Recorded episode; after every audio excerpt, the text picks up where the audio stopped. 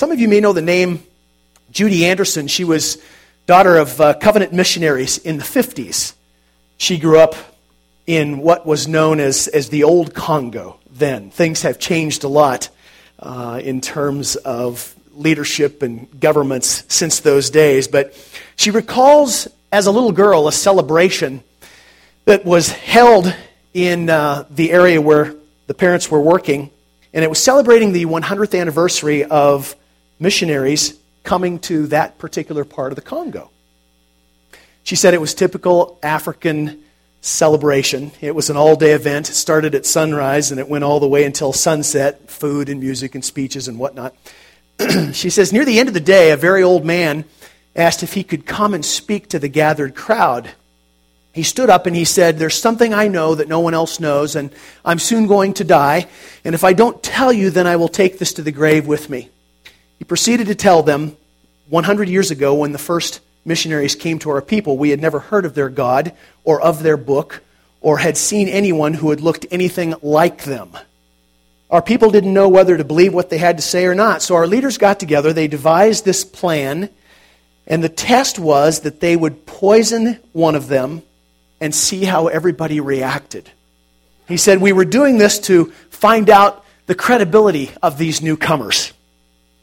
So what ensued was one day a little girl got sick. Parents thought it was an ordinary illness, but they could do nothing. Nothing in the missionary medical book that they brought along seemed to cover this situation. Their daughter was just a child, a preschooler. She got sicker and sicker, and she died. They thought they had come to establish a community and said they were establishing a cemetery. A few weeks later, a husband in another family got sick, similar sickness. He got sicker and sicker, and they couldn't do anything for him, and he died. And then the wife of a third couple and another child, until, as this old man explained it, they all died. His people watched how each missionary died, and they decided that the message must be true. It was then that this old man said that he and his people decided to follow Jesus. I am stunned by a story like that. Obviously, none of us sitting here has been called to martyrdom for Jesus, at least not yet. But each one of us here who claims to be a follower of Jesus Christ has been called to die in another way death to self. You remember the words of Jesus that anyone who would be his follower would have to deny themselves, take up their cross, that is ultimately an instrument of death, and then follow Jesus. So that is a death to self that each person who follows Jesus must inflict upon himself or herself. And honestly, I think that martyrdom might be the easier way to go. Because death to self, death to my desires, death to my agenda, death to the things that I want, according to Jesus, it has to happen every day if I am counting myself as his follower many times a day. Many times a day, we have to look in the mirror face ourselves honestly and say, You and all that your heart desires that's contrary to the kingdom of God must die.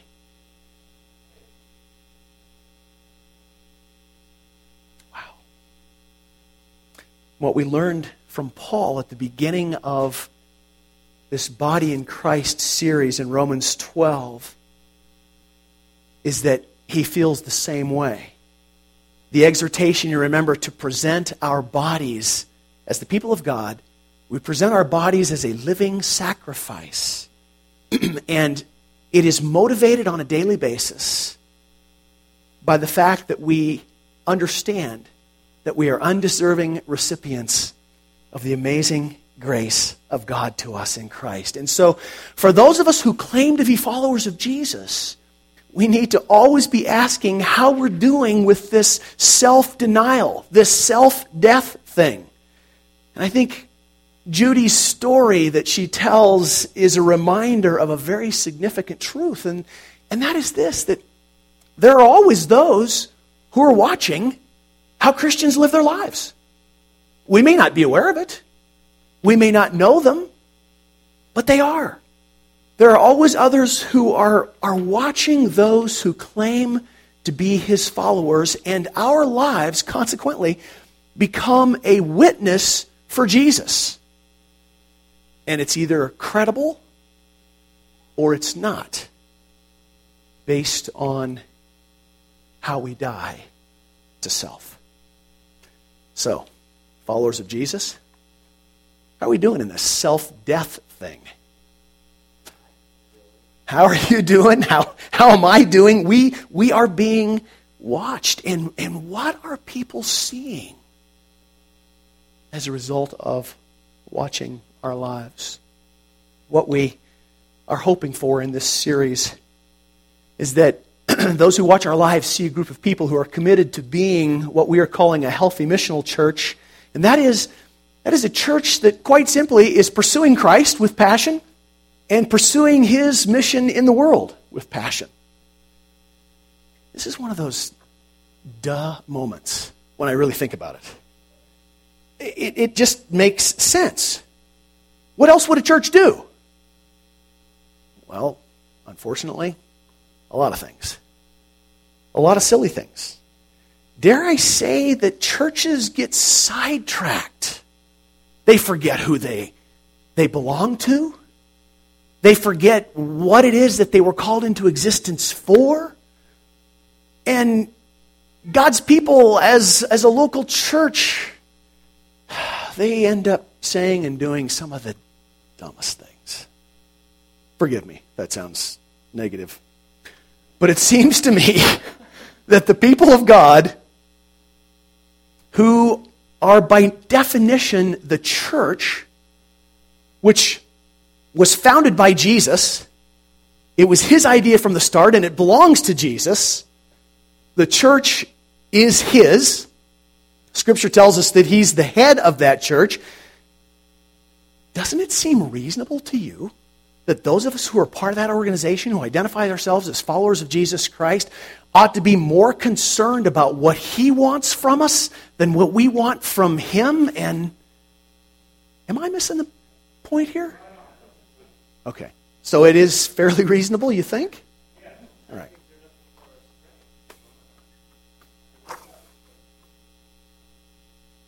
And evidence that what we say we believe is really how we live our lives.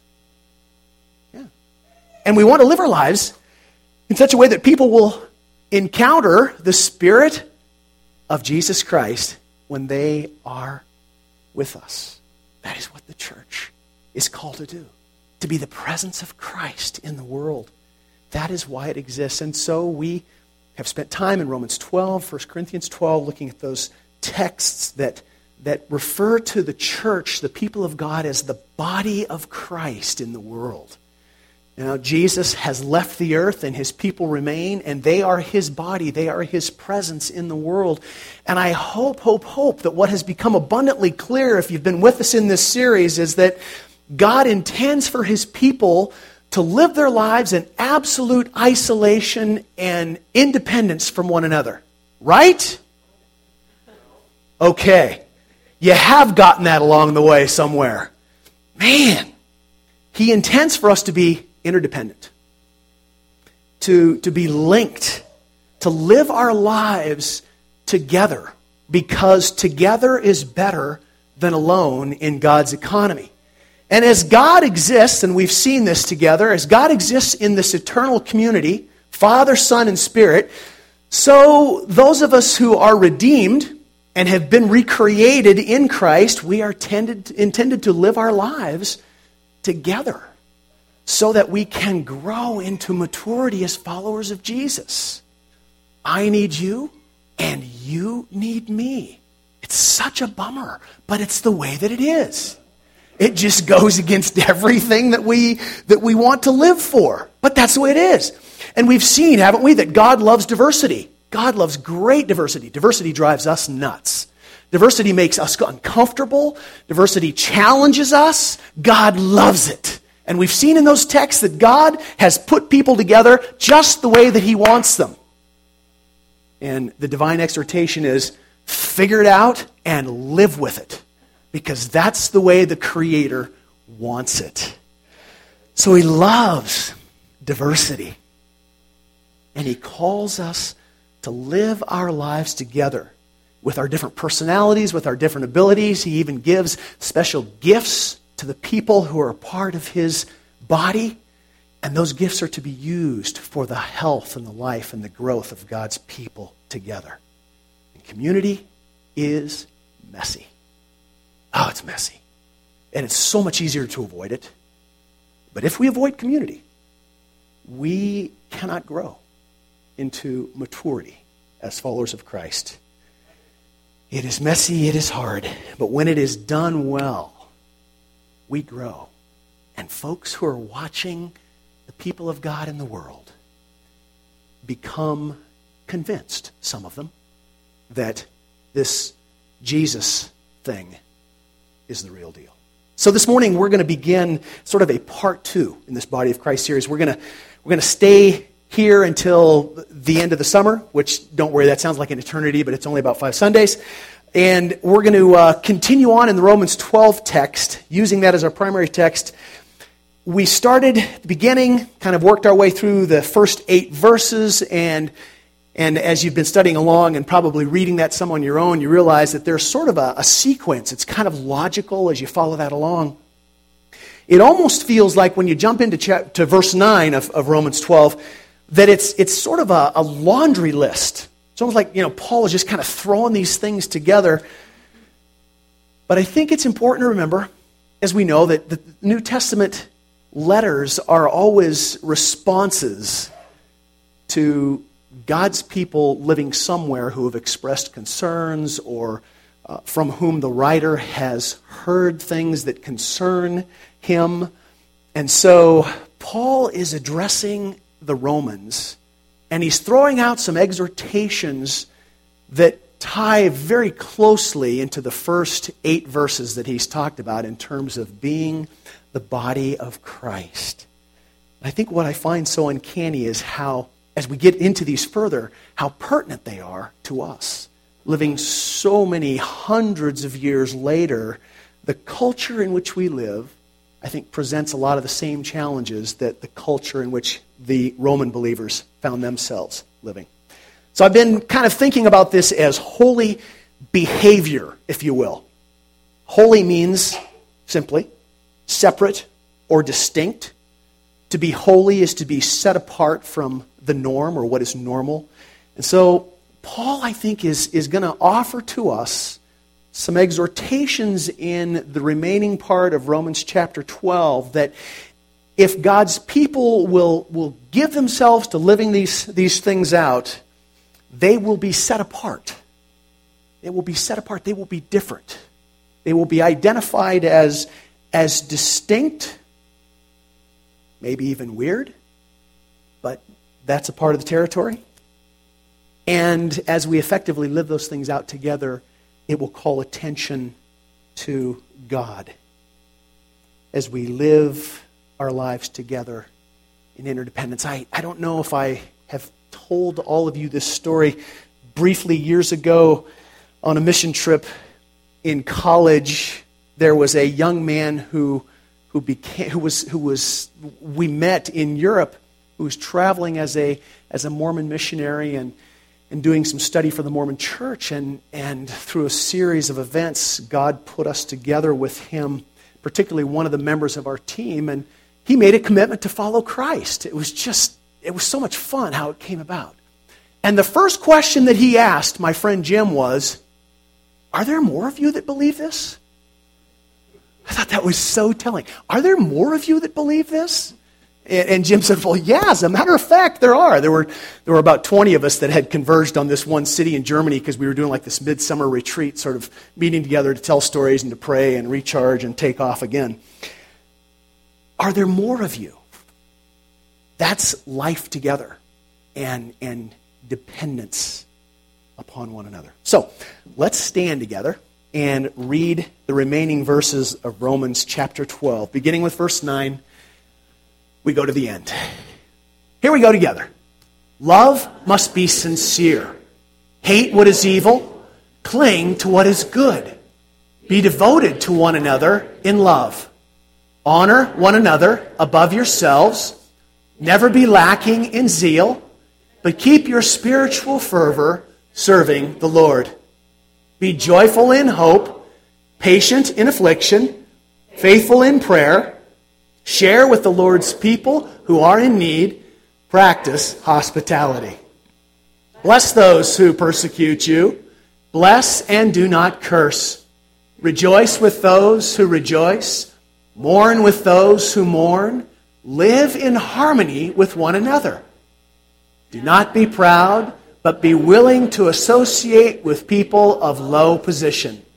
Do not think you are superior. Do not repay anyone evil for evil. Be careful to do what is right in the eyes of everyone. If it is possible, as far as it depends on you, live at peace with everyone. Do not take revenge, my dear friends, but leave room for God's wrath. For it is written, It is mine to avenge, I will repay, says the Lord. On the contrary, if your enemy is hungry, feed him. If he is thirsty, give him something to drink. In doing this, you will heap burning coals on his head. Do not be overcome by evil, but overcome evil with good. My brothers and sisters, this is the word of the Lord. Amen. Go ahead and be seated. A bit of a laundry list, and yet I think they are very particular to where the Roman Christians were living their lives, and they fit where we are living our lives. Paul is, is purposeful in this. And I don't think it's an accident that he begins the laundry list, if I can call it that, with love. Love for one another. And he says, love must be sincere. Love must be sincere. So, turn to someone and ask them, what is sincere love? See what your neighbor thinks. What is sincere love? Okay. What'd your neighbor think? Or what did you tell your neighbor? What is sincere love? Not wanting something back. Okay. What else? It has to be truthful. Okay. Ah, sincere love is marked by action. It's unconditional. I don't do that well. It's a choice. Okay? The ability to protect somebody from harm. Okay. I think that's so profound. Yes. Did you hear that? Means I'm going to love you even if you're doing things that I don't approve of. It's the hardest thing for us as people to do. Because quite frankly, you're so stinking unlovable, and I'm not. That's so often what, what drives our hearts. I, I can remember the first time I heard my daughter Kelsey years ago end a phone call with, Love you. Is she talking to a boy? That was a concern to me. I soon realized that she ended all of her phone calls that way. Yes, I was listening more closely to them when I had the chance. I was no longer concerned because it didn't mean anything.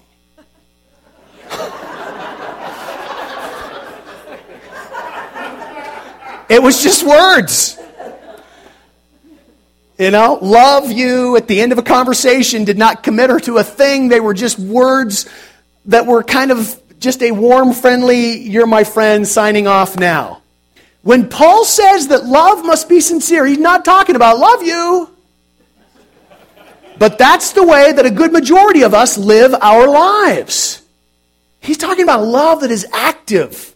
Sincere love takes certain actions and it restrains from certain actions. The word that Paul uses for sincere is, in the original language, a word that meant hypocrisy. Love must be without hypocrisy. In the ancient Greek theater, a hypocrite was an actor. Person who was on stage.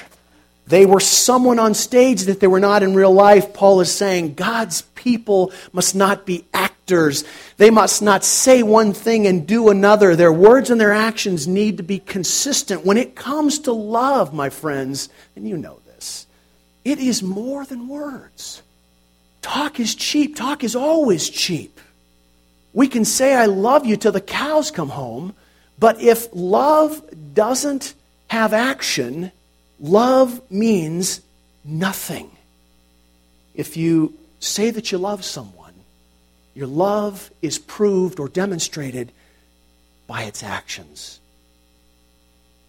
That's how God loves. God's love for sinful, broken people somehow, mystery of mysteries, moved his divine, insanely loving heart to do what was necessary to draw broken people back to himself. John 3:16 For God so loved the world that he what? Gave. Boy, there's a novel idea. Love gives. Love gives what others need. You know, John says in, in his first letter at the end of the New Testament, this is how we know what love is. Jesus Christ laid down his life for us. This is how God showed his love among us. Chapter 4, 1 John. He sent his one and only Son into the world that we might live through him. And John goes on to say that the person who professes love for God but does not love, and he specifically says, a brother or sister in Christ Jesus, that person is a liar and they do not love God. Yikes. So it's no accident that Paul starts with love for one another because it, it, it, it's, it's the measure of, of genuine faith. And it's the source of, of greatest witness for God. We've seen that over the years in John 13 and John 17. 17th century English Puritan John Owen said it this way. I love this. He says, Let none pretend that they love the brethren, and I guess we would include the sister in as well. Let none pretend that they love the brethren in general and love the people of God and love the saints while their love is not fervently exercised towards those who are in the same church with them. Christ, he says, will try your love at the last day by your deportment in that church wherein you are. We must understand, my brothers and sisters, this is serious. If our love is not sincere, that is, if our love for one another, the love that we say that we have or that we express, if it is not accompanied by action, it's really not love. To call ourselves followers of Jesus Christ and not love one another as Christ has loved us is grossly inconsistent and offensive to God. Which is why Paul follows it with the next exhortation hate what is evil and cling to what is good. I'd never thought about this before, but this week as I was studying this text, these two statements really cling together. They hold together. Love must be sincere. Hate what is evil and cling to what is good. The evil that Paul has in mind in this particular context is whatever it is that keeps me from loving you as God has loved me. And you know what that is most of the time? It's me. What keeps me from loving you as I should is me. And what keeps you from loving me and one another is you. Paul is saying, hate what is evil, cling to what is good. Be willing to look at those things in our lives that stand in the way of sincere love. Not only is our active love for one another an indicator of the genuineness of our faith in Christ, but it's also, I think, as Lori was suggesting, the most difficult thing to do. We've talked about this. If I'm going to love you with a sincere love, that means I'm going to act on your behalf. And that means that, that I am going to have to give up time and resources and energy in order to do that. Paul is talking here, I think, about living sacrifices again, because that's, that's what a living sacrifice is able to do. Remember, we talked about a living sacrifice is not a one and done. It's, it's, it's daily, it's constant. And he tied that to the renewing of our minds. If the sacrifice is still alive, that means our brain is still alive and it's still working, and the Spirit of God has given us the ability to think in a new way. And thinking in a new way results in marveling at God's grace for us in Christ Jesus. Paul is saying in this Romans text, God's people have the ability to think differently. We have the ability to die to self and to put others first. We have the ability to recognize selfishness and pride and self absorption for the evil that they are. Hate what is evil, cling to what is good. What is good? Well, the good in this text is sincere love for one another. The good in this text is when love is demonstrated in actions and sacrifice. Anything that keeps us from that is not love. Period. So, away we go for the next few Sundays, exploring the, the holy behaviors that, that Paul lays out for us. I think foundational is the sincere love and a recognition that there is something in all of us that kind of keeps that at a distance because in our really honest moments, we probably, like ourselves, care for ourselves, look out for ourselves more than we do one another. And that's a part of that growing in that mentality of making it about we and us and not making life about me and myself. So that's where we're going to go in the next few Sundays together.